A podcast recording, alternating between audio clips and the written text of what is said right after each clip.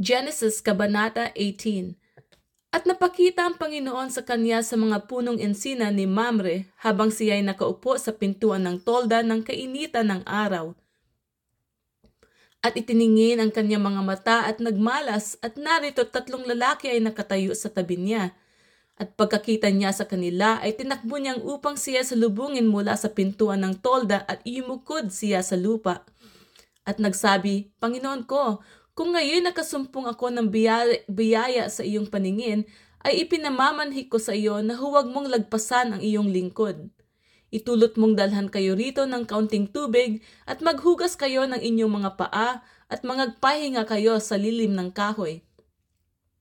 At magdadala ako ng isang subong tinapay at inyong palakasin ang inyong puso at pagkatapos ay magsisipatuloy kayo, yamang kayo'y naparito sa inyong lingkod at nagsipagsabi, mangyari ang ayon sa inyong sinabi.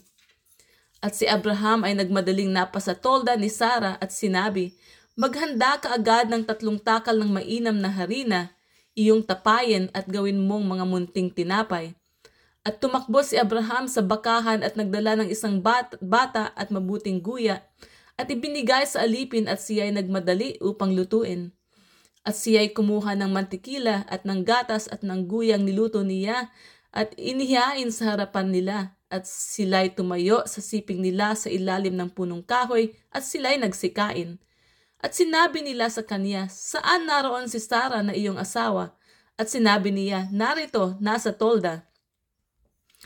At sinabi niya, walang salang di ako babalik sa iyo sa ganitong panahon ng taong darating at narito't si Sara na iyong asawa ay magkakaanak ng isang lalaki. At narinig ni Sara sa pinto ng tolda na nasa likod niya. Si, Habra, si Abraham at si Sara ngay matatanda na at lipas na sa panahon at tinigilan na ni Sara ang kaugalian ng mga babae. At nagtawa si Sara sa kanyang sarili na sinasabi, Pagkatapos na ako'y tumanda ay magtatamo ako ng kaligayahan at matanda na rin pati ang Panginoon ko. At sinabi ng Panginoon kay Abraham, Bakit tumawa si Sarah na sinasabi, Tunay kaya'y akong manganganak na matanda na ako? May anumang bagay kayang napakahirap sa Panginoon. Sa tadhanang panahon ay babalik ako sa iyo sa taong darating at si Sarah ay magkakaanak ng isang lalaki. Nang magkagayon nagkaila si Sarah na sinasabi, hindi ako tumawa sapagkat siya ay natakot. Ngunit sinabi niya, hindi gayon, kundi ikaw ay tumawa. At nangatindig doon ang mga lalaki at nangagsitingin sa dakong Sodoma at sinamahan sila ni Abraham upang ihatid sila sa daan. At sinabi ng Panginoon, Ililihim ko ba kay Abraham ang aking gagawin?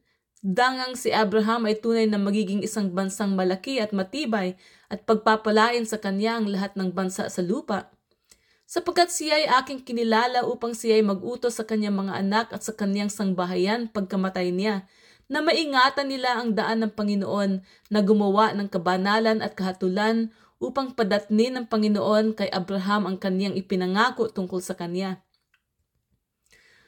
At sinabi ng Panginoon, sapagkat ang sigaw ng Sodoma at Gomora ay malakas at sapagkat ang kasalanan nila ay napakalubha, ay bababa ako ngayon at titingnan ko kung ginawa nga ang ayon sa sigaw na dumarating hanggang sa akin, at kung hindi ay aking malalaman.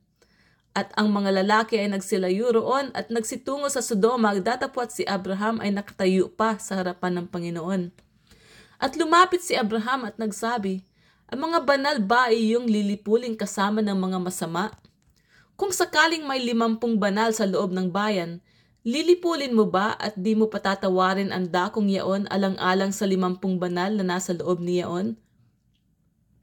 Malayo nawa sa iyo ang paggawa ng ganito na ang banal ay iyong pataying kasama ng masama. Ano pat ang banal ay maparas sa masama? Malayo, malayo nawa ito sa iyo. Di ba gagawa ng matuwid ang hukom ng buong lupa? At sinabi ng Panginoon, kung makasumpong ako sa Sodoma ng limampung banal sa loob ng bayan, patatawarin ko ang buong dakong yaon alang-alang sa kanila.